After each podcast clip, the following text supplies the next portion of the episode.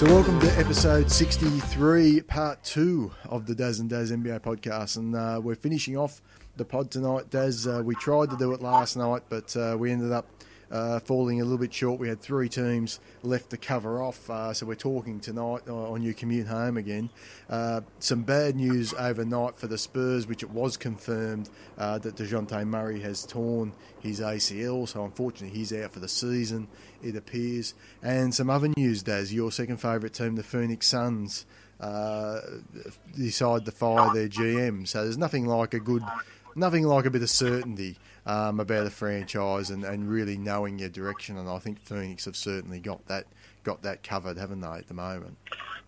They do. It's the classic, um, complete philosophical, economic, and professional alignment from the owner down to its, uh, you know, to the 15th man on the roster. It's um, highly predictable. The chaos, skullfuckery, and randomness that is the Phoenix Suns. And I think my, my headline, which if you allow, will allow me to uh, expand, is that I'm quite confident now and um, anointing this the most single most dysfunctional um, major North American sports franchise, dethroning um, the long tenured Cleveland Browns institution and the the up and coming Sacramento Kings had many cracks at it, but the Browns still hadn't won a game in like three and a half years while while Vlade was was going for it. But as as we hinted last night, Vlade and and his lieutenants have got a few things going their way at the moment, and Phoenix I think has just leapt has leapfrogged um, the Sacramento Kings in ineptitude, and they uh, they're top of the pile for me now, Daz. Well, apparently the final straw was not being able to trade for a point guard. They've been trying to get a point guard uh, to the team to start the season. It wasn't able to happen. Uh, so Robert Sarver decided it was time for McDonough to go, um, and I think it's a it's a classic example of the type of ownership you don't want in the NBA and how important ownership can be. Uh, so you just you can't have owners, and we're seeing in Minnesota. We've of course seen it a little bit in Milwaukee, uh, and we've seen it quite a bit in Phoenix, where and, and, and New York, just to name a few sort of dysfunctional franchises where we've seen the ownership sort of uh, get their fingers oh. on the basketball side of the business, and it just never ends well. They, they sh- we, the two should never mix. We probably under under discuss it, to be honest, with Tillman Fertitta and suddenly his penny pinching in in Houston. We've talked mm-hmm. it ad almost ad infinitum in Cleveland, right, with Dan Gilbert. And had he had a different temperament or a different approach, you know, that that entire franchise with the Cavs could have been different. We've talked about it with the massive upheaval in the Buss family and what happened when Mitch Kupchak fills the Buss family void and finds himself a Mozgov and a Deng and and Michael Jordan kind of you know, leading the ownership group, falling, yeah. and and and it's a it's a massive thing, and this is a you're spot on the Glenn Taylor and Robert Sarver completely stealing the headlines for for fan bases of teams who who absolutely deserve better than than what they're getting in in Minneapolis and in. in I think you could argue at the moment it's more important than than GM because there's with the, with the GMs, I think there's so much knowledge there, and the, and the knowledge base of these teams is now so wide. I think the GM job has become a little bit easier. Where the GM job becomes impossible is when you have a meddling owner that, that, that doesn't know what he's doing from a basketball point of view. Yeah, in, in any job, whether you're a I don't know a nurse or a an accountant or you know a you know a whatever um, a builder if you've got you know paranoia and fear that your boss looking over your shoulder and with uncertainty you never know when he or she is going to come and you know lay the hammer on you for a decision that you've made. That that will lead you to some really ordinary decision making and I, I think that given the timing of when this occurred um, like what eight days before the season's being tipped off I think this is probably going to in in sort of retrospective and even a little bit at the moment is going to sort of almost abdicate Ryan McDonough's series of really bad decisions and place it at the feet of Sarver. now, if Sarver had fired McDonough on the last day of the regular season, I think we ought to have said, "Yep, fair enough. Mm. Well done, mate. Hit hit reset. Your young Danny Ainge protege didn't work, and get yourself a fresh start and get yourself a new coach, and you just sort of fully lay this on McDonough. But to do what he's done here in early October is is is borderline criminal. In particular, if you're Igor Kokoskov, um, the brand new uh, first-time coach who has a hard enough job trying to stitch together um, Trevor Ariza, Tyson Chandler, and Ryan Anderson to a bunch of children, right? You know, to the the Jacksons and the Bookers and so forth. That job isn't hard enough in a vacuum. You now have to be looking over your shoulder the same way McDonough's been looking over your shoulder, going, "Huh, my new boss. How am I going to please him or her?" and is it going to work for them? And am I going to be out of a job? And therefore will I coach differently? And so it is a it is a domino effect of um, of mistrust of what's going to be you can't help but have a culture of self-interest. When you do that where players I can't imagine are going to be looking uh, looking at the team outcomes and look out for themselves and, and trying to feed themselves whether it's a new contract or hitting their numbers and so that's my sort of final chapter on this domino is not only is it a very very difficult for, for Igor the new head coach. Now imagine what free agents around the world are thinking, or around the league are thinking. Imagine what the players think of this. Imagine what the team thinks. Imagine what the likes of Trevor Ariza, you know, are thinking, and how how how hard is he going to try in you know December and January the grind when the team is 10 games under 500. He is on an expiring deal and and hoping to get a new contract. How much effort is Ariza going to be extending? And then what effect is that going to have on the rest of the roster? So the domino effect here is literally going to hit I think potentially every part of the, the basketball product as. and oh. that's why this this goes to the. Now you can interrupt my rant here. Dan. Well, I think you're being very very generous to say there'll be ten games under 500 around Christmas time. I think it might be a few more than that. Yeah. It, it, well, it is, and it is similar to what the Knicks did, isn't it? I mean, they they allowed Phil Jackson to go through free agency, to go through the draft process, and then then fired him. Although I think I, actually it wasn't long after the draft process. And in fairness to the Knicks, this this was right through free agency, right through the draft process. He's built this team for this year, and then you fire him. So what what what is the point?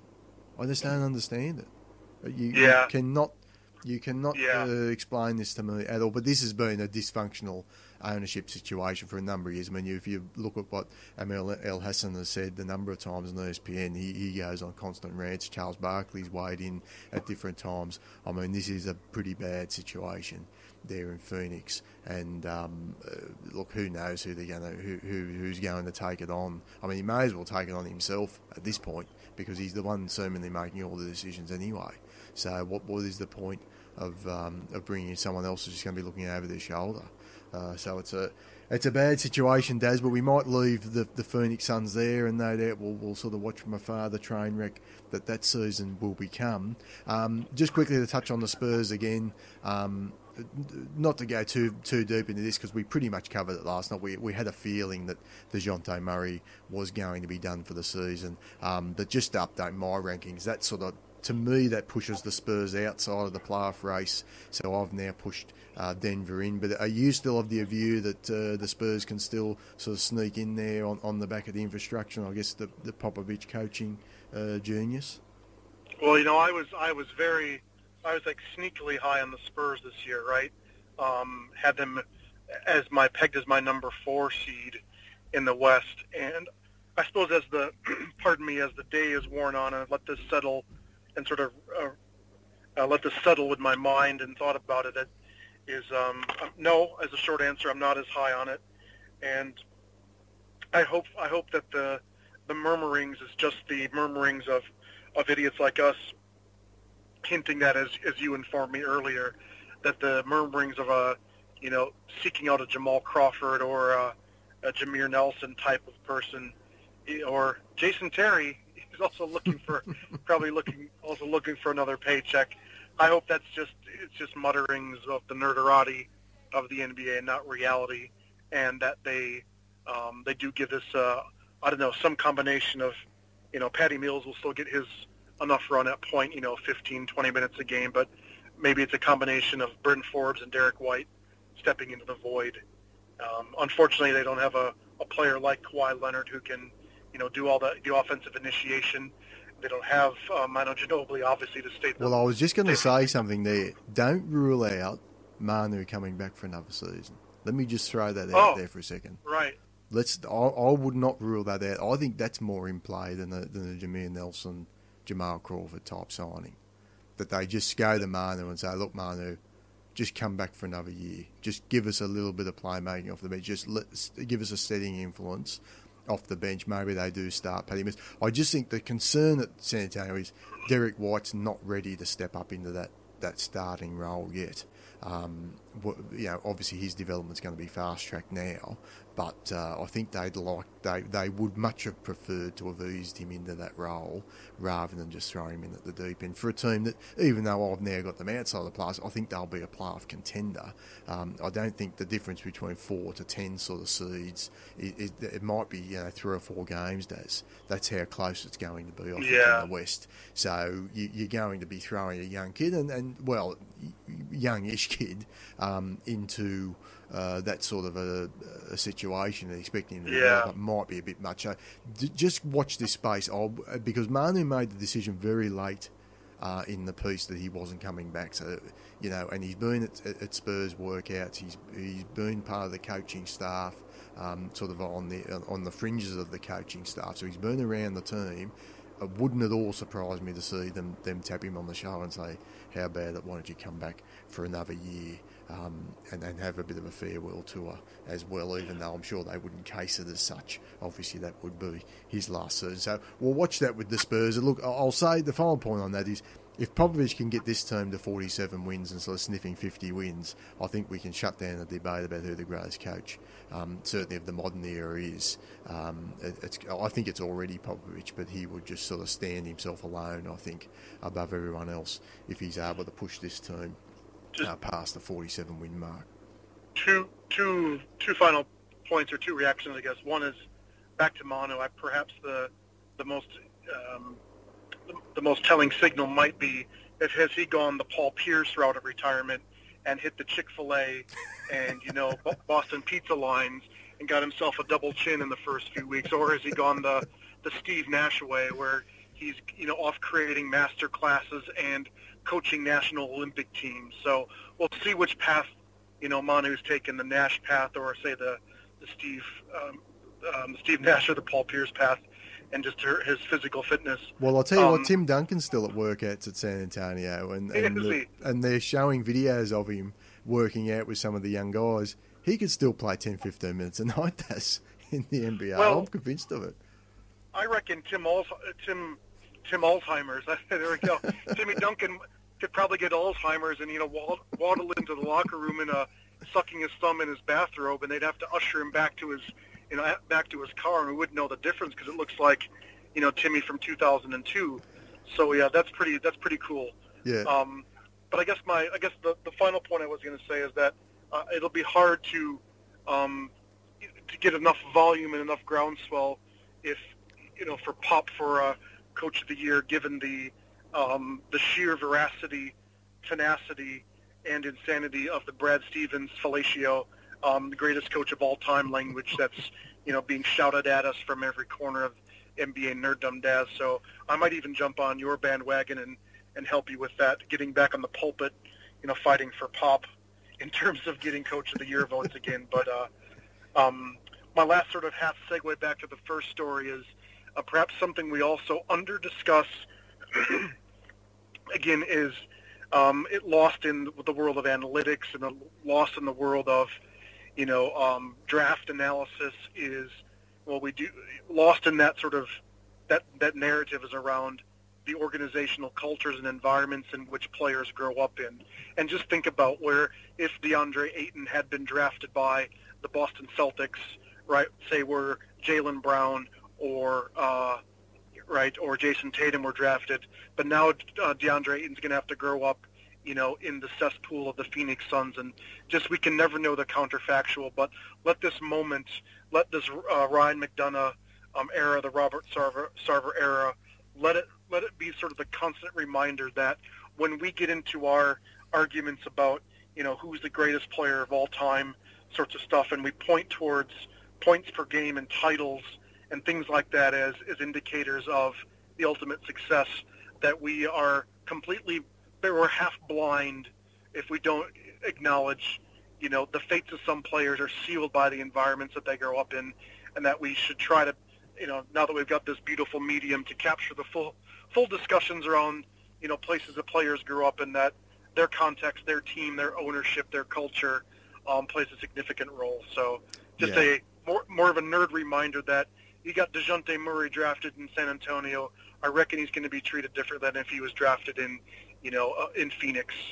And um, well, constant, and that's why reminder. I worried about Ayton. That was one of the points I made last night when I said I was a bit worried about him. It's not even about his personality as much as it's about the environment he's in and, and just the tendency and some of the bad tendencies he has and we've talked about a number of times with Carter Williams and, and what he went through in, in Philadelphia. I yeah, think sometimes it, it, brings out the worst in some in players um, in terms of the bad habits that they might bring to the table. It just allows them to ex- exacerbate them if they're not held accountable in a you know in, in a stable franchise. Um, I think that that can happen. It's certainly been happening at Phoenix now. So what we'll do, Des, we'll, we'll leave it there for, for a second. I'm just going to throw back to our uh, conversation from last night. We talked about Utah and New Orleans, um, and then we're going to come back and we're going to talk about OKC, Houston, and Golden State uh, for this season. Let's move on. Next, another team that we've got a massive disagreement on, Daz, is you've got the Utah Jazz down at number seven, and I've got mm-hmm. them as high up as high as number three. Now, I'll give you my quick case. This this was the best team in the NBA once Rudy Gobert, from a regular season point of view, once Rudy Gobert returned last year. Um, now, they haven't lost anyone of note. Uh, they've actually added Grayson Allen in the draft. I think Grayson Allen's going to play for this team. I think he's going to contribute for this team. Uh, and I just I don't, I don't see it from your point of view. Like I understand your argument I guess is around the offense and the fact that it's it's it's Donovan Mitchell then a bit of a drop off um, to the next best player offensively, but that that was no different last year. I, this is a team. This is sort of the, the, the way the Spurs used to be. This is a team that's going to execute you to death, and they're going to come in. They're going to bring the effort and intensity every single night. They're going to be, if not the best defensive team in the league, one of the sort of top three, along with Boston, Philadelphia teams like that. Um, I just I don't see where the drop off is going to come from for this team. I just think they, you know, barring injury, I just think they're going to be as good as they were after Gobert came back in the regular season last year. Yeah, looking again, I sort of was on the assumption that these teams are probably going to be bunched together like they were last year, which was what three games separated the three. Well, and that's seed. probably where I said earlier, where so, no disrespect yeah. to Portland, but this this is no disrespect to Utah. Yeah. Um, so I guess I was probably just going a little bit like they're a little bit Indiana like in me, where I just think everything kind of went right for them last year, right? Everything sort well, of went no, right, really, and I because Gobert but, went down injured for what was it, nearly thirty games. Yeah, look. Okay, so, so that's yeah, that's fair. I guess what I mean by but the sum total of things that could go right and the things that could go wrong. Every team has injuries. I'm just sort of like this. Everything just sort of it sort of popped with with Mitchell. Um, Ingles c- continued to just disprove everyone that he should, if he doesn't pass the eye test and read the stat sheet, because you know that guy can flat out fucking shoot the ball like nobody's business. But I just sort of was going, are they relying a lot on this Favors Gobert combination? I go, they really want to trot that out again for another year? And will they really get the best of Jae Crowder? Wasn't he just a guy who sort of got, you know, saved by the bell and, you know, extricated from a, an awful situation and just got a bump in, you know, just a bump in adrenaline just not being in Cleveland. And, you know, why is Ekpe Udoh back on the team and can Sefolosha pull it out again? I just sort of felt like there's a lot of built-in assumptions around – that players who we would have had genuinely a year ago significant questions about contributing. So I don't want to discredit Quinn Snyder. I don't want to discredit the, the defense, and it's fair enough. Defense does travel. This team is almost never going to get blowed out. Um, blowed out. You know, Donovan sits. They're not going to get blown out unless Donovan sits. And again, I don't know where the points come from when Donovan sits. So that for me is also this is the combination of a lot of question mark guys are we're relying on them to answer the bell yet again this year, you know, in, in sort of the twilights of their careers. And Donovan is transcendent but I go they just have literally no second scoring option. If Donovan doesn't play, I mean that is a that is a brutal brutal team to watch on the offensive side of the court. You know, it's like Indiana without Oladipo, you know, Utah without without Mitchell. So I go, if, even if he lost, he missed his ten games, they're going to be Oladipo like you know two and eight, and so that's for me, Daz. It's not any it's not any anything disparaging about Quinn or I like Grayson Allen. He's a nice pick, but the West is brutal. The Lakers are going to be, you know, they're going to be a, you know a factor. The Pelicans, I think, are still going to be probably about the same as last year. Um, Denver's an offensive juggernaut with probably a little more upside, I think, than Utah. So this again is probably a team is going to win 46-47, and they're going to be a painful, painful out in the in the playoffs. But just in terms of regular season seeding, I had them just down, just down a tick here at, at, at number seven. Yeah, no, I, have got. I think they'll be keeping pace with Houston and Golden State for quite a bit of the season. That's wow. how I am, and I, I think Exum's going to have a big year. Uh, I think Alec Burks. I don't think that was a fluke last year. I think he's going to be good again this year. And I, they, go deep as though. And I guess the one thing they've got to not do is leave Mitchell on an island and just sort of leave it all on Donovan Mitchell. Um, my only concern on this is Mitchell's style of game and how durable is he going to be as his as his career goes on? Because we've seen this type of player before, Daz, and invariably, and what I mean by that is the guys that can contort themselves, and you go, how did they finish that at the rim? And you look at the, all the look at the Brandon Roys, Kyrie's now got problems. Derrick Rose, he remind, and someone said what he did last year was actually not dissimilar what Derrick Rose did in his MVP year, and it was actually when you when I thought about it, I thought actually there's there's a lot of similarities there. I think between their games, and we've seen what's mm. happened with Derrick Rose. So I'd, I'll be interested to see what Utah do if there is a concern there about his style of game. And we love watching it, but is it going to be sustainable going forward? And is there going to be any other any sort of kinks that they bring into that game to just say, look, let's start looking after your body a bit as you get a bit older in the NBA? I think that's something that's something to keep an eye on because as I say, we've seen this style of play before, and we've seen them break down. It's a little bit of a concern that I have for, for a guy that's probably my favourite player to watch in the NBA. Yeah, I think that's a fair question, but I, am probably not worried about that until it actually happens. Right? He's just that's it. It's a, he is a he's a fearless, fly everywhere sort of player, but.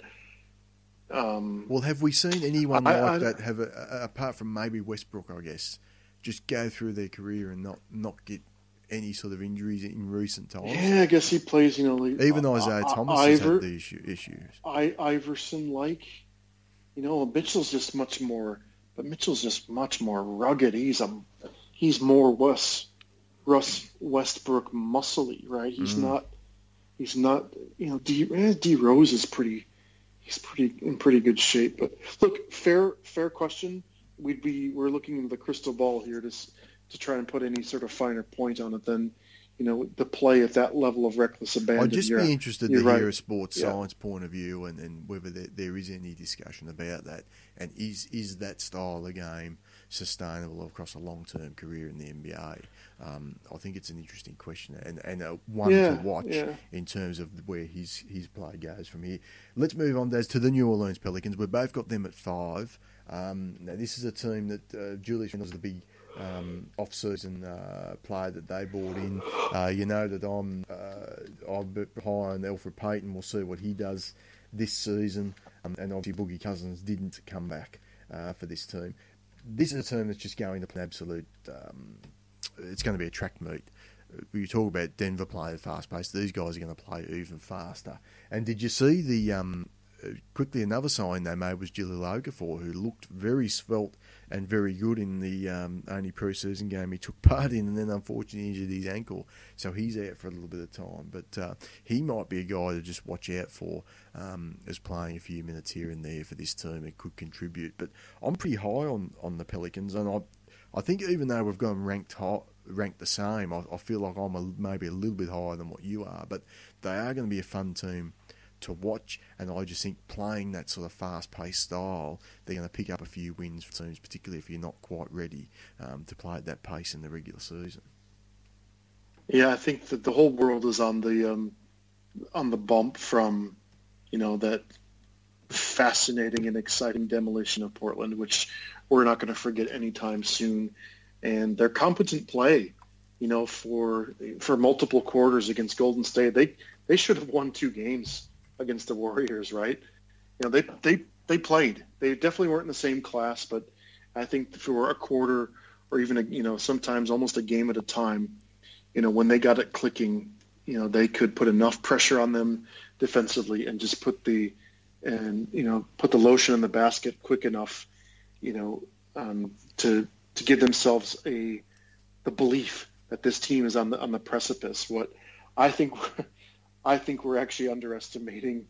Um, so I'm a little bit just just holding on by, you know, uh, with my fingernails with this team is uh, the drop off between Rajon Rondo uh, and and Elfrid Payton in terms of IQ is Albert Einstein to Homer Simpson. Oh, I disagree. It is. It, I totally disagree. Look, Rondo in the playoffs maybe, but not in the regular season. This is why they didn't bring Rondo back.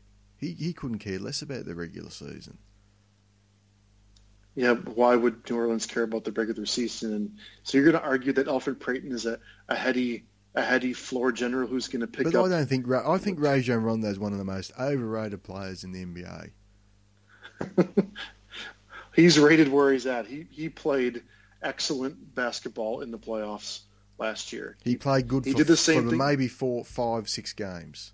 The five most important games of the season, right? Well, no joke. You don't you don't remember what he did in February? Who cares what he did in February? Right? Give, give me a guy that's going to play more than six games and, and win the national TV Great. spotlight. You got you got Elfrid you got Elfrid Payton then. So I go if if you're going to tell me that pick your pitcher metric. Pick, pick your metric. You're going to do win share. You want to do PER. You got Elfrid Payton going to outperform Rajon Rondo. You can pick your metric, and I'll, I'll bet money on it. So I got to go. That's that's going to be a drop off, right? Um, so however you want to categorize it, regular season, postseason, cultural. Uh, ball the, my thing, IQ. I don't think it's going to be a drop off in the regular season. I really don't. I think right. come playoffs, yes, okay, give me playoff Rondo. We'll do a trade then. I'll take playoff Rondo over Payton. But in the regular season, I, I think if anything, Payton's going to be slight slight uptick. Wow, then maybe you've been in the film rooms with the um, the outstanding coaching staffs of the Phoenix Suns and the Orlando Magic on this clown car of a player, and you're going to be on Elfrid Payton Island. Good, f- go for it. all, all, all, yours, buddy. Um, and look, did they address the other question? Right? Did they address enough of their of their depth issues? Right, which was which in, which was an issue last year and has been pretty much since Anthony Davis has been there. And yeah, okay, Jahlil Okafor, nice story. If he makes it as a third big and plays, you know, 600 minutes this year, I think that'd be a win. A shame he tweaked his ankle, but you know he might even be playing behind Cheick Diallo at this point. Now, they think the team probably expects a little bit from Frank Jackson, who seemed to break his arm or break his wrist, you know, a few times last year. I don't know what happened with him, but they're probably expecting a little bit from him this year. Julius Randle, I guess that was the big signing, quote unquote, of the offseason. I guess he does boogie-like things. I don't know. I think it was probably a good value contract. I just don't know. Why do you want a non sort of spacer, non-defensive player like that you know, doing boogie things is much much worse than boogie. Well, I think it might be a bench unit, bench unit scorer as well. Yeah, bench unit scorer. The, yeah, keep the offense ticking over when, when they do sits. I would have much rather they go after a Evans than rather than a big, a big well, bruiser like that. They, but they've experienced the Tyreke Evans Evans um, era. I, well, exactly right. I thought, but you know, idealized last year's Tyreke or what they mm. Indiana thinks they're getting with him. So I didn't. I thought it was good value in terms of the contract. I just don't know about his fit.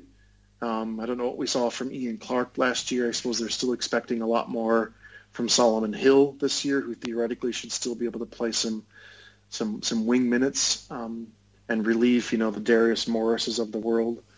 And um, look, I love um, I love Mirotic's fit next to Davis and love Davis at the five. And um, I think that's a fucking brilliant pairing if Mirotic can stay healthy, and they both can. But I just think there's enough question marks here Um, Jrue Holiday took his took his game to the next level. I thought in the playoffs, and probably maybe that made us pay more attention to what he was doing all season, rather than it being some sort of ascension that he made in the playoffs. I think it was like a holy shit, this is maybe this is the real Jrue Holiday. So I think they've got to be thrilled with how he's developed for one of the most panned contracts of that offseason. He's certainly shut everyone up, hasn't he, so far mm. through the first year of it. So um, I think that's got to be making the, the AD watchers feel at least pretty good that that Jrue is a looks like a decent running mate.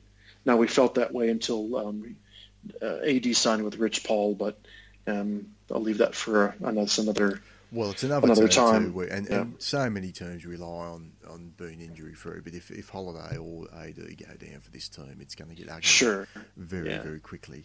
Um, so I think they've done think, they've done pretty well for again. We we widely panned Demps for this roster. I think this still very well feels like you know the Cleveland Cavaliers. The first time LeBron was there, it still feels like the.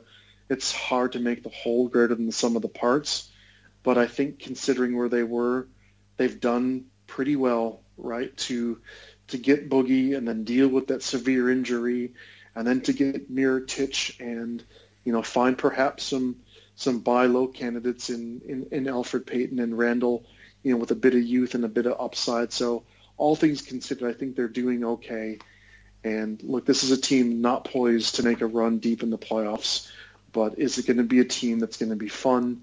And they've got enough I guess enough interesting parts, hopefully, to keep you know the wear and tear on AD, you know, down to a, you know 35 or so minutes a game. You just hate to see him playing 38, 39 a game and trying to drag a you know a 45 win team just that hard. So yeah, I think the second um, round's probably their their ceiling again, um, and I guess it would be interesting to see uh, how they'd go against the Houston because we've seen the Golden State movie with this team too many times. They can't get over that hump. Yeah, um, and there's yeah. no reason to expect they will this year. Okay, Des, welcome back. So we're going to we're going to move now to Oklahoma City. So we're really talking about the top three seeds um, in the now, I've got Utah as the three seed, but I think Utah and, and OKC are pretty even. You had Utah down at seven, but I, again, I don't think there's a massive difference in your opinion between sort of OKC and Utah. It's just sort of where you ended up having them ranked. I, I mean, I think it's fair to say, Des, you had that that sort of cluster of teams, say three through seven you know, there might be one or two games difference at the end of the season. You wouldn't be overly shocked with any of them. I wouldn't be shocked with, with OKC. I think their ceiling is they can keep pace with, with Golden State and Houston from a regular season point of view. And I think they've got a pretty high floor as well. The only little bit of a concern I have is, I guess, they're not going to start the season with Russell Westbrook because he's uh, he's out injured right at the moment. So that's a little bit of a concern, I think um, from their point of view because they may not be able to hit the ground running um, with, with Dennis Schroeder running the show rather than Russ. Well, that and um, I'm not sure if you've seen it, Daz, but this came through probably in the last 24 hours as well as um, Andre Roberson. Roberson is behind schedule. He's been hurt again, and oh, okay. I, I I thought I read, and again, you might be in front of the computer there um, which makes for great radio as we actually Google the information as we're we're trying to talk about it. But I think Roberson is out for uh, six to eight weeks, and I'm my I could be misremembering that and conflating that with. Um, so my point. So back to our conversation around um, conference rankings, and with Dejounte um, being hurt and um, and Roberson being hurt, I'm starting to rethink my I guess my evaluation a little bit. Yeah, well, quickly what thought, he's so, so my argument for if you see my sheet for, for OKC is I thought uh, not not a hot take here, but a, a bit of addition by subtraction, not having to worry about about Carmelo anymore and trying to play a little bit your turn, my turn. That plus the um, Dennis Schroeder reprising the Reggie Jackson role to help alleviate the god awful plus minus that occurs when Russ actually sits for a minute. So actually, I think it's an underrated kind of um, upside move, um, getting Schroeder, and of course, obviously the goodwill and perhaps a bit of the you know brotherhood part two that Westbrook and Paul George now with um, PG being locked in for the long term now, and they're just you know clearly kind of I don't want to say co-leading. This will always be Russ's team, but that's a phenomenal one-two punch still. I don't care if you're in the West or the East. That's still a great one-two punch. So I thought with Roberson and a healthy Steven Adams and those two guys, I'm like, that still has the makings of a absolutely a top five, if not a top three defense. And I thought with a little more bench scoring punch and role clarity, I had them pegged as the number three team. But I probably would be waffling on that now if Roberson, you know, uh, is is off. They changed their rotations, changed their defensive toughness. We saw what that did for them at the end of the season last year and in the playoffs. So um, I think that could. I mean, if he's out for longer term too, uh, and I mean the other problem is if you don't have a pre-season, it's very difficult to sort of hit the ground running when you do take the court. Um, and we talked about Dejounte Murray, and, and, yeah, third year player, and you might outside looking in might not think he's that important, but it, it's amazing how you take one piece of the puzzle out of this team. We saw Golden State struggle when Andre Iguodala went out last year. Sometimes it's just that balancing act of one player comes out, particularly in a competitive conference like the West is going to be, where and we saw it last year when Roberson went out. Like if, if he's out longer term, this team's ceiling does drop a little bit. I still think they got the high floor. To your point about the Westbrook Paul George, so I still think they they're clearly a playoff team in that sort of six seven range, maybe though. If if Roberson doesn't get back to his best, rather than pushing up in the three four range. The thing for us, right, is the the thing we talk about every year is where do they have perhaps some untapped upside on your role players or younger players, and that's where perhaps we. Um, where I was also getting optimistic was the flashes we saw from Terrance Ferguson, or could he be, you know, an athletic, disruptive player? They got uh, Grant back, which I thought was a nice contract, yep. and he had a nice he had a nice spurt in the in the off uh, sorry in the playoffs as well. Showed some real mettle, didn't he? Playing defense in particular, and so I, I thought those two players and um, there's someone. And, well, there's Nerlens Noel as well. They brought in, so we'll yeah. see if if he can. Yeah. And I mean, I guess that's a little bit of Steven Adams' insurance as well. But it also means that if Adams sitting and they wanted to stay big, um, that that he can yeah. come in and take and take some minutes there. Thank you. It, it was Nerlens. That's right. Where right there's a guy who um, is absolutely kicking himself for his now well well documented turning down that four year seventy million dollar extension, backing himself and that failed awfully. And he did not handle that well, getting relegated to the doghouse under Carlisle. So talk about a guy who hopefully has ate a gigantic dose of humility and will be so supremely motivated, right? Like I imagine the Nerlens Noel almost having Thon Maker in the playoffs like tenacity just to try and fucking swat everything and be everywhere, um, do his best his best effort to kind of get himself uh, get himself noticed to get a, another contract or at least a multi-year contract after this season. So a confluence of defensive upside, a bit of tenacity with with Nerlens. Um, also, Dennis Schroeder. We'll see what he's made of. I think he's got probably copped a lot of bad press for you know his inability to lead and take a leadership posture and, and, and role with that with that Hawks team. So he might have a chip on his shoulder, and who knows? So either step up and you know, take the best parts of Russ and take the challenge, or and we'll see if he does that. So I just had this all the confluence together, going shit. If Billy Donovan pulls the right strings and they they get some role clarity, that's a that's a dangerously athletic and defensive-minded team that could just, you know, again, I, I love your phrase, defense travels. That could that could go on the road really well, and you do that enough, and you got your makings of a 52, 55 win team mm. um, with with the, the scoring punch of obviously Russ and Paul George. So so anyway, that, I'm just remembering my my case for OKC at number three. Roberson does probably, boy, almost put me in a tie now. I probably have to drop San Antonio, maybe bump um, Utah up into San Antonio spot. But um, in general, injuries aside, I, I, I like I like where OKC is at, Daz. Yeah, look, I, I like the, what they've built. I think Nerlens Noel is a perfect player to fit into this system. I think re- you're basically replacing uh, Grant and, and and Melo, and I know Grant was there last year, but obviously Grant's going to take some of those Melo minutes Um, and, and, I'm not sure who's going to sort of come off the bench at this stage. Maybe Ferguson will take some minutes off the bench as well um, in terms of who comes into the games. And, and, obviously Schroeder, we're going to see how they integrate him uh, with Russ as well. So the, the, the, lineups are going to look a little bit differently. But when Roberson was there, they were certainly a top four team in the West last year. It was only when Roberson got injured that their defence fell away a little bit. Uh, and, and Melo completely fell away towards the end of the year, and so did Paul George's play. So you'd hope you're going to get more uh, a more consistent season out of Paul George this year, and a little bit of upside in, in um, the offensive side of the game when when Schroeder comes on, and maybe you know Russ doesn't have to play as many minutes, and we'll see how Schroeder and, and Russ can share the court together. So I, I think there are some good signs. Look, we'll see when, when Roberson comes back. Hopefully, he's back by, uh, well, before Christmas would be the hope. And I mean, they'll certainly be able to stay afloat by then. And then, um, you know, a lot of this is going to come down to, Daz. At the end of the season, you're going to look back on schedules, and I haven't sort of uh, studied the schedules that closely yet, but it's going to be important, isn't it, for a team like OKC, if you've got a hard schedule to start the season, Russ is out, Roberson's out, and then you get your easy part of the schedule when they sort of come back. It's, it's probably not going to work out very well. I mean, you you probably prefer to obviously start the, with, with the easier games when you've got a few injuries, get your best team back on. So I think this playoff race is going to be so close. Little things like that, like getting a hard part of the schedule when you've got a couple of niggling injuries and guys aren't on the court, is yeah. going to be very, very decisive. And I know, you know, they, they start out with Golden State.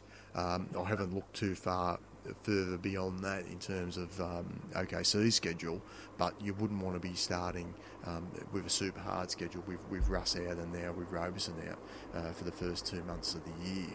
Uh, so I think that they're going to be certainly a team to watch. Let, us but I guess best case scenarios is is for them they stay afloat, few games above 500, and then Roberson's back, and we see the fully idealised version of what Donovan will be planning. And just final point, I think there is a little bit of pressure on Westbrook this year, just from the point of view of. I still feel like within this franchise there may be some questions about is this guy the long term guy um, for our franchise. So I think that's still a question um, to be answered uh, at some stage this year, and we'll, we'll see how things go um, at OKC. We might move on. Just, though. just, yep. just my, just on that. That's a, the last point I was going to build on was I'm from a um, from a fan perspective. I'm I'm starting to look for for Russ to show the world, show his teammates that he can be more than you know, right, uh, Superman with the ball in his hands and um, hunting for cheap assists and rebounds. I'm wondering, can he start to? Does he have the humility and the ability and the desire to start to modify his game, whatever that means. If that means more of a playmaker, what means more of a playing off ball, maybe with Schroeder and, and attacking differently, maybe you know actually passing off the dribble, right, rather than it's uh, you know these uh, assist hunting or shooting himself. This use can he can he drive and dish with more effectiveness of the air? Just do little things that show he can you know, be a better teammate and better leader. That's where, to your question, that's that's how I'd be looking at the lens. Is he the right guy? Is he here not only long term meaning, does he actually want to go live in Los Angeles, but but can he prove to be can he prove to learn from the Durant era of your turn, my turn? Can he prove sorry, there's a Harley Davidson zooming right up next to me. So uh I can still and, uh, well, that, but that was the question, Daz, I asked. I mean, I said, yeah, you said that Donovan might be the guy that's under pressure, and I said, well, it's not that Russ is under pressure, but I think if it goes the same way as it went last year, it wouldn't surprise me at the end of this year if they say we're going to move on from Russell Westbrook. We're not going to move on from Billy Donovan. Wow, I don't know about that because Russ Russ means far more to that franchise than you know Blake. Well, and... I think he is what he is, though. I mean, at the end of the day, I, I don't see that he's going to change. I think it, it's going to be he's going to be doing the same thing. So, yeah, and it, and it's a contract that's that's obviously what's he there now? Another it'll be another four years. Uh, so you know, yeah. Good luck. No, I just I can't. I, it's something spectacular, unexpected would have to happen in my view for that for that to occur. Because don't don't underestimate right that Russ still believes he's probably the best player in the league. Like he believes he can destroy, you know, Curry and and um, and Clay. He genuinely believes that. Hell, there's there's possessions and quarters where he's right. Yeah, but Des, it's not a one-on-one game. We're not we're not I- in I a know. one-on-one comp- competition here. We're in a That- five-on-five. So that and that's Yeah, I what know, he but- needs to understand. Yeah, but that's what I guess what I'm. I'm I just. Um, how do you sell to a fan base that a player like this, the the guy who has stayed, right? I know it wasn't Harden's choice to get dumped. He, wanted. I guess he did want his own team, and obviously KD would. KD did what KD did, but I cannot imagine this fan base accepting a fate like that um, because he's not in this. He's not in this the phase of his career that D Wade was when D Wade Yeah, Pat Riley. Well, let's see what happens if he shoots 46 times again in a in an elimination game and they, they crash out again. maybe we're saying the same thing. I guess I'm just I I think I have higher confidence in his ability to bond both on the court and off the court and set an example with Paul George now that his both of them are locked in long term and I go I have confidence that's it's more possible than before. I'm not saying it's a certainty, but we've seen we've seen incremental improvement, right? But from guys like DeMar DeRozan who we thought we knew exactly who he was and guess what? in year nine of his career, he changed. He changed some things. He changed his usage. He changed his spots on the floors. He started taking, you know, different shots. So he got some coaching. And I go, maybe Russ is wired differently than DeMar. Maybe Russ is wired differently than any one of us. But definitely is. right? And but I that's I guess what I'm saying. I don't know what those things are, but and, and maybe we're in violent agreement here. Is I'd want to be seeing, I want to see signs that he can be a teammate, whatever that means. Yeah, usage dropping, um, no more rebound hunting, no more of this bullshit. You know, we're we're all there. We box out so Russ can get it and go, you know, rubbish. You know, making the team all about him. Let's let's see. Um, I'm not saying it's a certainty, but I. Um, I, I'd I- give it about a 2% chance. Yeah, I'm probably more in the 15. It's not a high probability, but yeah, um, we'll see. I think if it was Yeah. going to happen, it would have happened by now. Put it that way. So Yeah. we'll we'll move on to the, the top two teams. We've actually both gone uh, Houston as number one again in terms of regular season, and Golden State number two. Um, Golden State, just quickly, obviously Boogie Cousins was the big addition for them. They also brought in uh, Jonas Dreb- Drebko. Jacob Evans was their draft pick, so that's a guy that they expect uh, to play a bit uh, Nick Young, who didn't do much last year, uh, is on was on the way out. Uh, Omri Caspi as well, and Patrick McCaw still hasn't re-signed with this team. I'm not quite sure how that's going to play out. Um, I get it's it's been interesting with Golden State as around the amount of people that are, are seemingly a little bit more confident to, to say I think Houston can come back at them again. There's a lot of people talking up Boston over in the in the east, and there's a little few murmurings that if everything goes right for Toronto, they can come in with this team. How vulnerable do you think this team is at the end of the day um, to being knocked off this year? Not vulnerable at all. I think their vulnerability is is what we've all talked about. So I have no new takes, right? Which is why we're doing Golden State kind of last in our in the series, which is they're so ridiculously talented. They've been down this path before. The risk is boredom. The risk is sameness.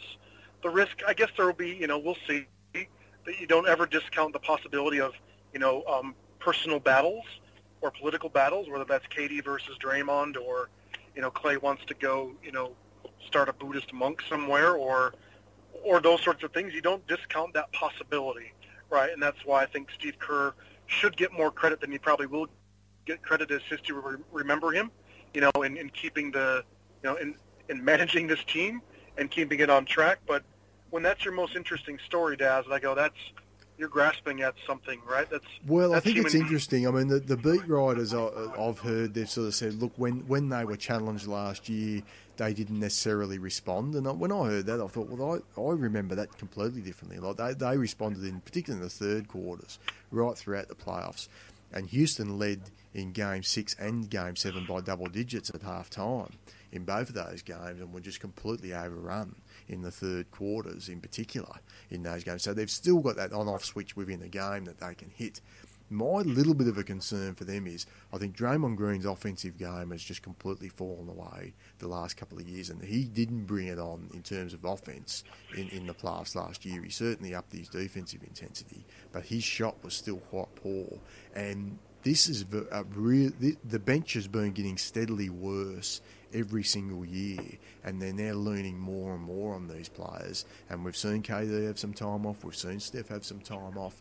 I just wonder if there is going to be a breaking point where they're leaning too much on those, as, as yeah. great as they are, those sort of top four players, where Iguodala and Livingston aren't the same players anymore either. Um, is there going to be a breaking point for this team? And, and they've had all the injury luck in the last few years. Is this going to be the year where, where it breaks against them? Daz, your signal's breaking up, or I, I, I didn't hear you. Sorry, so I was I saying, is is this the year where where the injury risk breaks badly yeah. for them? I mean, are they leaning yeah. too much now? We, with such a poor bench, Iguodala and Livingston at a different stage of their career. Boogie's not probably back till December, January, um, and, and, who knows what state he's going to be in. I, mean, I, don't, I don't think we're going to see the best of Boogie Cousins. I'd be, yeah, we might see it for one or two games, but I think you're kidding yourself if you've got high hopes for what Boogie Cousins is going to produce this season.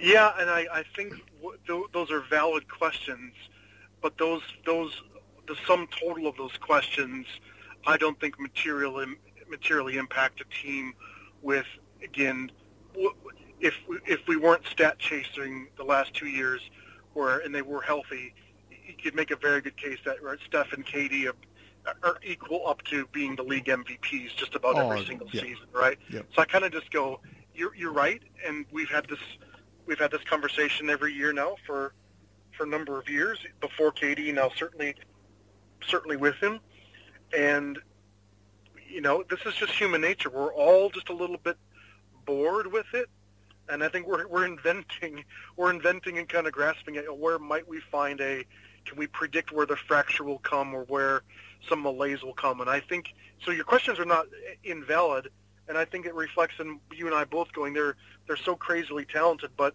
they need to rest. They'll have some role challenges. If they do have a couple injuries, the bench does kind of suck. So they're probably not going to win 73. That's a certainty. They probably won't win 63. This team will be a very happy. They'll get 60. I think they'll be high 50s, maybe maybe touch the yeah. 60 win mark. Yeah, and if Steph is Steph and he's healthy in April, she'll be right. And if KD is KD, man, it is the, literally, again, aside from, you know, three amazing games, they're almost literally unguardable. And that goes to the other point where I think we'll agree Houston will probably win more regular season games, but the the loss of Trevor Ariza and Luc Richard Moute um, will be easy to to overlook, but but shouldn't be overlooked. And I know we've we've we've mentioned it multiple times that we that Daryl Mo, Daryl Morey deserves um, deserves the benefit of the doubt. But when he's if he if we are meant to believe that James Ennis is you know replaces 80% or 90% of Trevor Ariza, um, then okay maybe we'll all be we'll all be proven wrong. Um, but I think their lo- their la- their lack of and lost amount of defensive versatility with those two guys is is for me the greatest concern, compounded with the fact that I think all of our confidence levels in Chris Paul remaining healthy hmm. and being as disruptive as he was in the backcourt against Golden State is, you know, continually just perilous, right? As he as he ages in that the most infamous hamstring injury in the history of the league from last year. So that's my segue to go. I think I think Houston will win more games in the regular season because Golden State will have to pull it back, and I still I think I fear that Houston's window is, if not closed, it's probably close to close unless they show us something that we just we don't um, we haven't seen yet. And I guess I leave open the possibility, hmm. as remote as it would be, that can Carmelo be a 25 point a game scorer again, just by playing the Ryan Anderson role I, I don't know. I think he's going to be decent it, in the regular season from this point of view. I think he's going to yeah. win him a few games off his own bat because there's just going to be games where Melo brings it, and he, he's hitting his shots. I mean, he was three of six the other day from three um, in one of the preseason games. Yeah. So I think there's going to be games where he winds the clock back a bit and hits shots, but he- he's not a guy you're going to be relying on um, in the playoffs. And my issue with Houston is this was a team, and we've spoken about it before. They will build on defence. They've pretty much torn down the defence in many respects. You know, you've got PJ Tucker who's now entering uh, age 32, 33 season, so you wonder how if he's going to be as effective as he was. Um, Chris Paul, there's the new sort of rules around um, defence, and Chris Paul's already struggled with that a little bit in the pre-season, getting called for some fouls. Um, we'll see if that continues on and if his defensive um, prowess is, is impacted in any way by those new rules, which is essentially you can't touch a player, Daz, if you haven't been following this, you can't touch a player that's moving at all. So guys going on back cuts, guys going around screens or anything like that, if you touch them and bump them and do things like that, it's going to be foul on you now and we'll see how that plays out because that's what's one of things that Chris Paul does uh, quite well. Um, some of the off-ball defending that he does, uh, and, and Houston as a team, I think, did that quite well against Golden State. So um, that's going to be an area to watch as well. And I just think the the problems that they gave Golden State were more on the defensive end than the offensive end, and I just Correct. don't think what they've done. I I don't think they're the biggest threat to Golden State in the West. I think the biggest threat to Golden State winning the title comes from the East anyway. But I think actually the biggest threat in the Western Conference comes from Utah and OKC. Just from the point of view is I think they can stop Golden State scoring enough. Now the question then flips back to the, the other side of the ball for OKC and Utah. Can you score enough points to beat Golden State? I don't think either team will. But I, the first thing you got to do is Yeah. stop this team and make it uncomfortable for them, Daz. That's the that's the key. You've got to make it uncomfortable. You've got to cramp them up. You've got to make them feel, oh, we don't have the room to move anymore. And I don't see Houston being able to do that um, with, with this iteration of the lineup. You know, and unless there's other moves that, that Morey can make that we haven't sort of seen yet. Yeah, so I, I so I agree with everything you said, and from a regular season perspective, it sounds like we're both in agreement that Houston will finish above Golden State just in terms of record and fight for the one seed. Um, is that right? You had Golden State number two as well in terms of regular season. Is that right? Yes, I did. Yes. Yeah. Okay. Yeah. Yeah. And I, I- well, But I think we're both also looking at a potential Houston LA Lakers first round matchup, Daz. That's my maximum drama. That's right. It's like give me give me LeBron as an eight seed. Um, you know, reprising the role of um, the Sonics did that they did that one year uh, all those years ago. Um, my last last random thought, and it's this that this awful chapter isn't over, but there'd been rumblings, right, that Houston's trying to find a way to get in on the Jimmy Butler um, situation. If they found a way, let's say around an Eric Gordon type of package, and I don't know what else they'd have to include to actually make that a reality, Daz. What, let's, so let's say, argument's sake, Harden, Butler, and and Chris Paul um, were were a trio that was made reality in Houston. Would that change your view of them now in the playoffs against Golden State? They match up better? Is that something that would move the dial? Oh, Well, Butler certainly does from the defensive point of view. That brings them now. They're back to more of a defensive team, um, and Butler brings a, a, a fair a fair old offensive game along with him as well. And he's a guy that can spot up and shoot and doesn't necessarily need the ball all that much. It would also depend on what are you giving up um, out of your current lineup.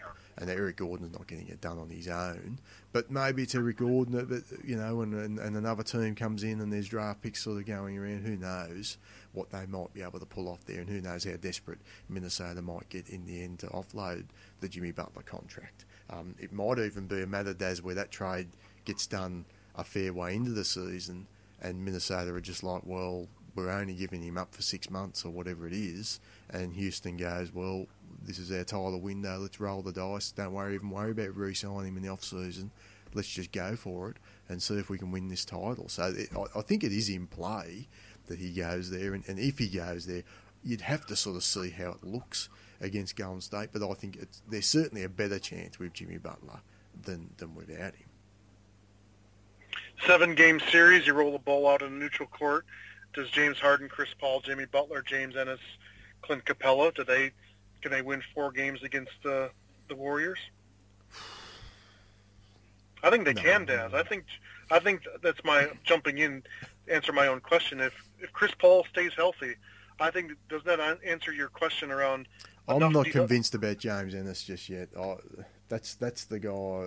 I, I, maybe you throw PJ Tucker instead of instead of Ennis in, um, which actually Well, makes sense in some in some ways. Then you're talking okay. Now again, you're making Golden State uncomfortable uh, defensively and offensively. Um, you're probably better than what you were last year in terms of a five man unit anyway. Yeah, that's what I Um, think. Yeah. and, and and you're talking about Golden State. Well, they're not going to go, you know, six, seven, eight guys. Houston will. So, I, I, yeah, you probably sold me on that. If I if I throw PJ Tucker instead of instead of Ennis, um, yeah, I, I, I think you'd have to lean, assuming health, you lean towards towards the Houston Rockets in that situation. Want to hear my fantasy?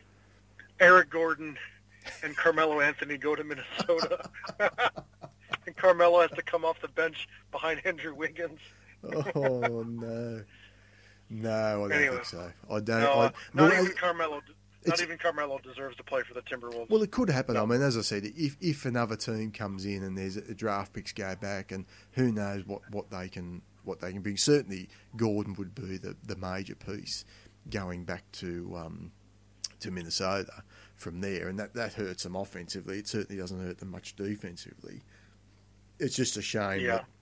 that there's not a young piece um, there for Houston that they could include that sort of looks like they're developing into a decent player. And um, that's one of the shames of the D'Antoni system, which I've ranted on a little bit, just not giving enough guys a chance in the system to, to develop and grow and, and being able to sort of put them in the shop window from time to time as well. So we'll see how that plays out, Daz. So where do you see this? So you, you've still got Golden State at this stage, obviously coming out of the West.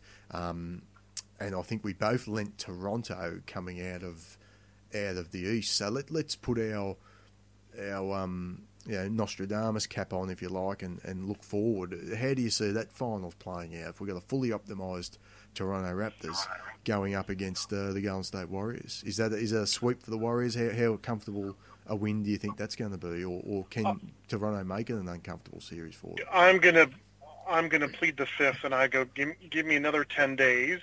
I haven't fully quite gotten my brain into that, that tournament mode.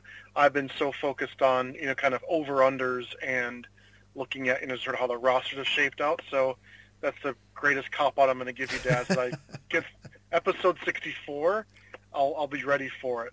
But I was still I, my question without notice for you is going to be: Did you have a in terms of the West and even in the East, if you want to wrap it up, your you know, your most comfortable over and your most comfortable unders, like your safest bet in terms of over under in each conference. Did you want to have a quick? Because I know we've talked a bit about that offline. Um, so who who do you think in terms of the prognosticators? Who's your most comfortable over in the Western Conference? Who's going to far exceed what you think is being? Oh, Utah, Utah for me, comfortably. You're super high on Utah. I'm super Yeah, high on okay. Utah. I, th- I think they're going to keep keep pace regular season wise with Golden State and Houston. Um, and I, and it wouldn't shock me if they stole the one seed, just because I think it means a little bit more to them. And I wouldn't be surprised to see Houston and Golden State just going, look, we don't really care um, about the one seed. We just want to beat each other, and particularly Houston would want to finish ahead of Golden State. Although I guess they probably wouldn't want the two three seed to be in, in the semi-finals either. But I think I think Utah are going to keep pace for a while. They kept pace with them once Gobert came back last year, and um, I, th- what, what their over unders I think are at forty seven and a half. So I, I think they're they're Yeah. in advance of that. Um, and in terms of unders, well, I think you've got to be looking closely at the Spurs now, as much as I hate to say it, uh, for an under. And I think Portland's probably a sneaky under bet as well um, in the Western Conference. Two teams I'm a little bit down on. Yeah. Okay. All right. What about you uh, in terms of overs Well, in the West? interesting. I, uh, the West is hard, right? It's hard to pick overs because you've got things like the injury risk and all the changing of the guard and changing players in Houston, all the malaise in Golden State. Um, so, but ironically, I actually think my hardest over is going to be Portland, even though I'm very low on them. I think their over-under was set too low. It What is their over-under? I thought it was 41 and a half. Oh, Dad. okay. Well, if it's that low, no, I'll probably over. Yeah, I think it's pr- I think it's pretty low. It, it's dropped. You'd have to check it for me. So I think um, I'm actually hit the over on Portland, even though I'm not high on them in terms of where they'll where they'll finish. And uh, look, I'm uh, comfortable would be the wrong word, but um, I would put an under on the Lakers because their line was set 54 and a half, wasn't it? 53 and a half? Oh no, I think it was 48 and a half. No, it was. down. I thought the I thought the Lakers were higher. Or anyway, Well, we'll have to check that. I'm not because well, I, I was I've listened to a I was- few of the the pods. Yeah. Let me have a look here. I thought it was in the 50s, Dad, but um, but Well, so I'm that's just crazy if it's in the 50s. There's no way they- this, that team's winning 50 games. Oh right. Well, yeah. So that's the Lakers are my under. Um, so I could I, I could be mis, misremembering where the line was set, but I was, yeah. Um, I'd never bet against LeBron, LeBron in the playoffs, but I would bet against him um, in that team in the regular season. Yeah, I agree. What about the Eastern Conference? Where's your, your over or under um, locks there? Yeah, I, um, I think my I, I wanted to say I wanted to say the Bucks and that line came out at 47 and a half and moved up to 40 48 and a half and I go hard to put my money where my mouth is going with the Bucks actually win 50 like I think they'll be a lot better um, but that that would probably I think still set at a reasonable level I think the Bucks probably do get um, a pretty heavy over and I'm I'm all in on the under on whatever the line is on the on the Wizards. That is a. Did you hear the recent quote from John Wall in the the recent? Um, I think it was the press conference after a preseason game. The the, the guys were trying to ask him the the reporters trying to ask him in a delicate way. You know, John Wall's looking a bit big and looking a bit puffy, and saying, "Oh, you know, so in the off season, trying these delicate ways to try and have that conversation with him and saying, you know, you know, you, you know, off season, have you been have you been going out, you know, and enjoying yourself? and here we are after a preseason game, and he goes, look, right, I'm young, I like to go out. You tell me you're you're my age, you wouldn't do the same thing. You're crazy. Uh, That's how we answered. That's how we answered the, effectively in that tone. So I'm like, Uh. John Wall, October the eighth is already super defiant about y'all ain't gonna tell me not to go fucking clubbing last night, y'all. And I go, bang, oh, and that's your leader. That's your max contract. well, they're at 44 and a half, Des. Um, under, yeah. under. Well, I've got, uh, so the, the Lakers were at 48 and a half. Um, it was okay. and I'd probably right. still go the under there, but probably not as as confidently um, as, uh, as as you might. Um, I thought it. I thought it opened at 51 or 50 and a half. It's so okay. I think it's. I think it's dropped as maybe the world has hammered the under with uh, with McGee, Stephenson, Rondo, and and whoever else is there. Um, well, the two pla- sure- the two teams I'd pick on are the two teams we disagreed on most in, in the East. So my over would be the Charlotte Hornets, and my under would be the Cleveland Cavaliers. Um, I'd be So that's right, that's right. there. my over was Cleveland. I forgot about that. That was my heavy over. I but I now have to rethink because I they've got um they've got a pick protection, don't they, this season, which leads With me to believe that if that's right. That's right, in the Korver trade. So I I didn't factor that into my calculus when I was smashing the over. So that's my that's my complete blind spot there. But now I can see the, the, the path where you were hinting at, which was if things don't go well early, that team could go into tank mode very, very, very fast to keep their pick. Well, Uh, don't that sleep would- on this from Cleveland. Don't sleep on the Cavs saying we're going to feature Kevin Love heavily in the first 20 games of the season, get him averaging 25 and 12, and really putting up big numbers, and then trading him, just like the Clippers did with, with Blake Griffin last year. I, I, Yeah, think that's, there's a- I think that's absolutely in play. You know who's got a spot for him? Phoenix Suns. Put him next to Ayton. There you go. There's your four for the future. Give up a, a Bridges and Ariza. There you go. That sounds like a Phoenix move. Oh, well, just and quickly on Charlotte, the player to watch, Miles Bridges, uh, has looked really, really nice in um, in pre-season and already had what I think might be the dunk of the year in a putback dunk um, in his first game uh, against the Boston Celtics. So I'm, I'm even higher as on the Charlotte Hornets. um, That was a fun. That was a fun dunk.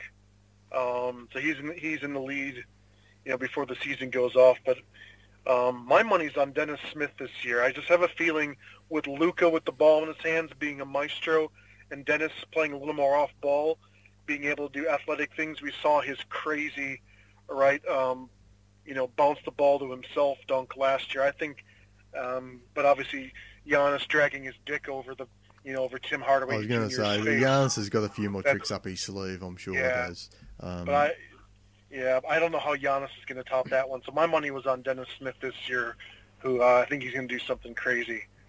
Um, but uh, I was going to say Lonnie Walker might get a highlight reel as well, but uh, if he's got a, well, you've had some bad knee knee injury luck. well, already. it's only six, six to eight weeks for Lonnie, but I, I think Lonnie's going to go to the G League anyway. Would be my guess. I think we, if, if you're going to see Lonnie Walker at the Spurs, it's going to be January, February.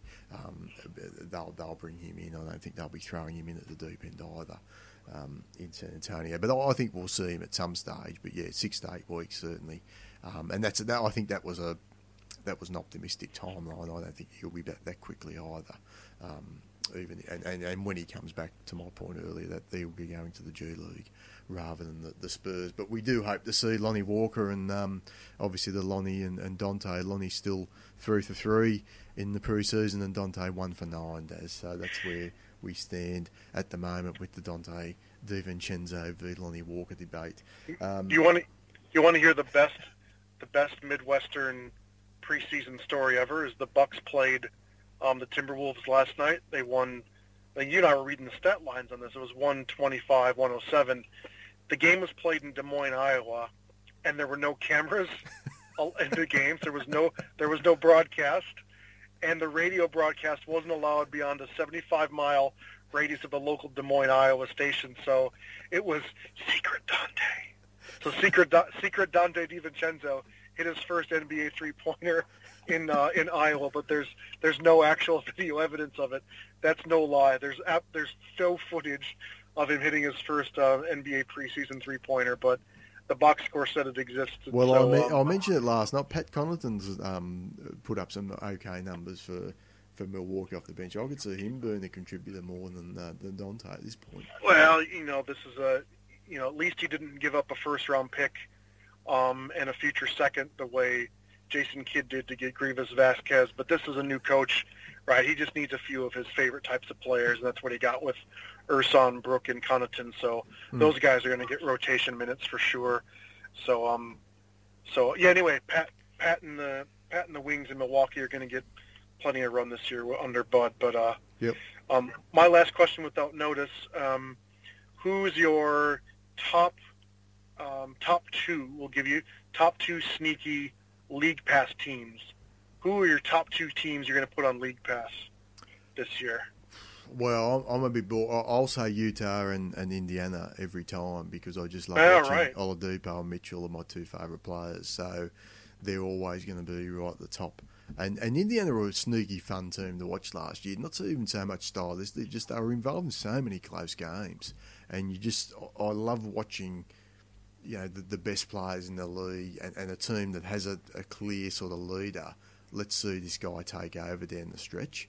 Um, Yeah, and and that was it was just fun to watch. You know, Vic and, and Donovan Mitchell do their thing last year, and particularly Mitchell. Like the amount of games where I saw where Donovan Mitchell, and he'd have like four points heading into the last quarter, and they're down eight, and you just think, okay, this guy's going to explode now, and he'll just come out and he'll score twenty points in the quarter. And either lead them back into the game, and, and they'd win, or you know, a couple of narrow losses. I remember a couple of games against the Spurs, he did, he did exactly that. So, um, and you just you never know what they're going to pull out next. Those two players, so they're the two teams, but they're they're probably more players um, in terms of teams. And if you're talking about styles, I think New Orleans are going to be fun to watch this year in terms of just the pace they're going to play at. I think that's going to be fun, and I actually think, funnily enough, I think the Lakers are going to be a fun team, Daz. Um, as much as we'll sort of laugh at them off the court, I'm, I'm really fascinated to see how this works on the court, and I think uh, I think LeBron's going to have some fun with some of these young kids. that's a fair call. I actually think watching the Lakers would be more fun than talking about the Lakers. I'm with you as well. Think about the passing between between Lonzo, Rondo, and LeBron. I mean, that's seriously three generational passers. No, no word of a lie. Um, that could be that could be fun. Um, I'm also my league. My sneaky league passes are um, early in the season anyway. I, I can't imagine this would hold true for the season, but I'm really interested. I, I want to watch Luka. I want to watch him play. I didn't. I haven't, you know, consumed all the European footage content. I haven't seen tons of it, so the the flash that I've seen intrigue me. Um, D- Dennis Smith is such a wild card.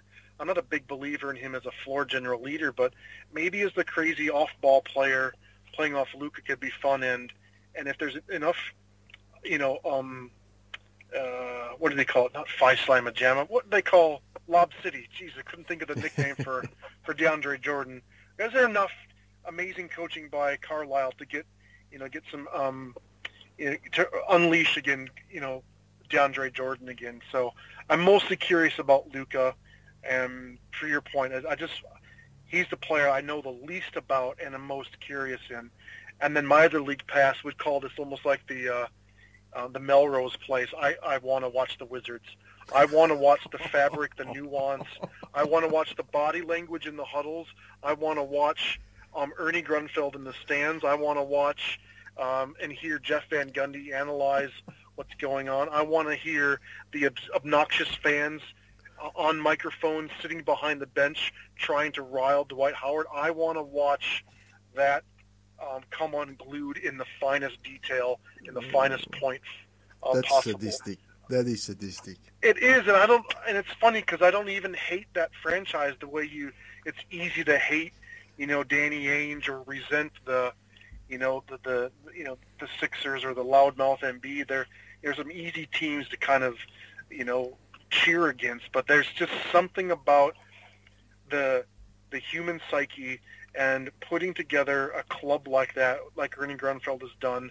There's just something about right. Uh, a sadisticness, right, that we have in human nature, almost like watching a horror film, Daz. We love to be terrified. We love to be scared. And like Rick, Ricky Gervais taught us, we love to watch the uncomfortable unfold. And John Wall's, do everyone do yourself a favor, find John Wall's actual quotes from that last press conference being defined about going to the club. And I go, I, oh my God, I cannot wait. Choo choo! That train is going to head off the tracks, baby. So. Oh, All right, Dallas Daz. and- Well, Dallas and Washington. Dallas and Washington. I did not expect that. I don't. They won't be on my. They won't be on my favourites list. But uh, we'll, right. we'll see where that ends up. All right, mate. So we'll leave it there. We've both, we've both got Toronto and Golden State in the, in the finals at this point. We'll see how that plays out. No doubt we'll change our minds probably 25 times between now and then, and I'll overact uh, to Golden State probably 10 times at least across the season. But um, that's more in hope, I think, than, the proper analysis at this point. So we'll leave it there. We- We've got a week away from the season, so our next pod we might break down some of the actual matchups in the first week of the season. Because I looked ahead today, there's actually some really tasty matchups in that first week, including Utah Golden State, uh, is the second game for both of those teams um, of the season. I'm really looking forward to that one already. So we might break down some of those those games, Des. Oh, Um, you're you're reminding me. Remember last season? Now this is the remember when conversation. The um, the early season um, Minnesota OKC were freaking epic games last year, and the and well, the, Wiggins the hit that half court three to, to Yeah, it. yeah, that was the second game. I thought wasn't that was the revenge game. Mm. Um, OKC did something sim- not not quite like that, but they had a couple epic battles, didn't they, in November? Yep. And the Bucks, the Bucks in Portland also, you know, interconference, but uh, they played two amazing games in November. So that's right, Dad. Okay, now you're getting me excited again. There actually, there is, there was some amazing drama, and, and Phoenix unraveling last November as well. So I was, I wasn't really looking forward to November until you just reminded me there was some, there was some hot shit going on last year. Oh, I think And, some uh, of these teams Dad, I sort of just hit gotta- the ground running. Yeah, I guess that's a fair point. They they, they want to get going. Yeah, that's that's that's, that's fair enough. Um, I just got a notification that I'm up in my in our um, fantasy draft. So, um, the, uh, I I need to go overthink this for the next few hours here, Daz. So, well, I'm going to spend some time on my next two picks, crucial picks uh, coming up in our drafts. I, th- I think you've already whiffed on your first pick, but uh, we'll, we'll see what we'll see what happens from there. that's okay. I did. I've taken high praise because five of my teammates from last year were choosing in the first like 13 picks. So everyone's picking the Fear of the Deer Carcass, Daz. They're all going like hotcakes. Aaron Gordon this, Marc Gasol there, Draymond Green that. They weren't good enough to make my squad. So Well, uh, I wouldn't have touched Gasol or uh, or or Draymond, but I'm very high No, on Aaron either. Gordon from a fantasy Yeah. point of view this year. no, you, you you picked the nail on the head though. I, I, I had I had Murray pegged as uh obviously my upside play. There's no question that C.J. McCollum's floor is way above Murray's floor, so that that pick could haunt me the way Myles Turner Oladipo did um, sort of last year. But I um, I went for the high beta. I went for the high variance outcome with my first. Well, pick, he so, was uh, the he was the breakout candidate in the GM survey, Des. So uh, the, the NBA GMs agree with you. Well, yeah, I was my logic was more they're going to play at ridiculous place. They don't play any defense. Um, the, the team is under pressure to win, and so um, I just think he's got the yeah. I just I think he has this high usage kind of uptick in. Uh, but anyway, that was Well, the, runner-up in that in that uh, survey was uh, another favourite player of yours, Brandon Ingram. So he's still on the board, Des. maybe maybe in the fifth or sixth round he is. That's way too early for Brandon. But uh, yeah, someone's going to have to score points in LA. But I I'm I'm trusting my eye test on that one. Yeah, nice player, but I, I think he's a he's a ways away. But uh, Yeah. anyway, so the so so let the over analysis begin. Thank you for ushering in that. Um, you've started the wheels turning, buddy. So uh, Yep. good to, good to chat, buddy. Okay, mate. We'll talk again soon. Talk soon, pal. Bye. Bye.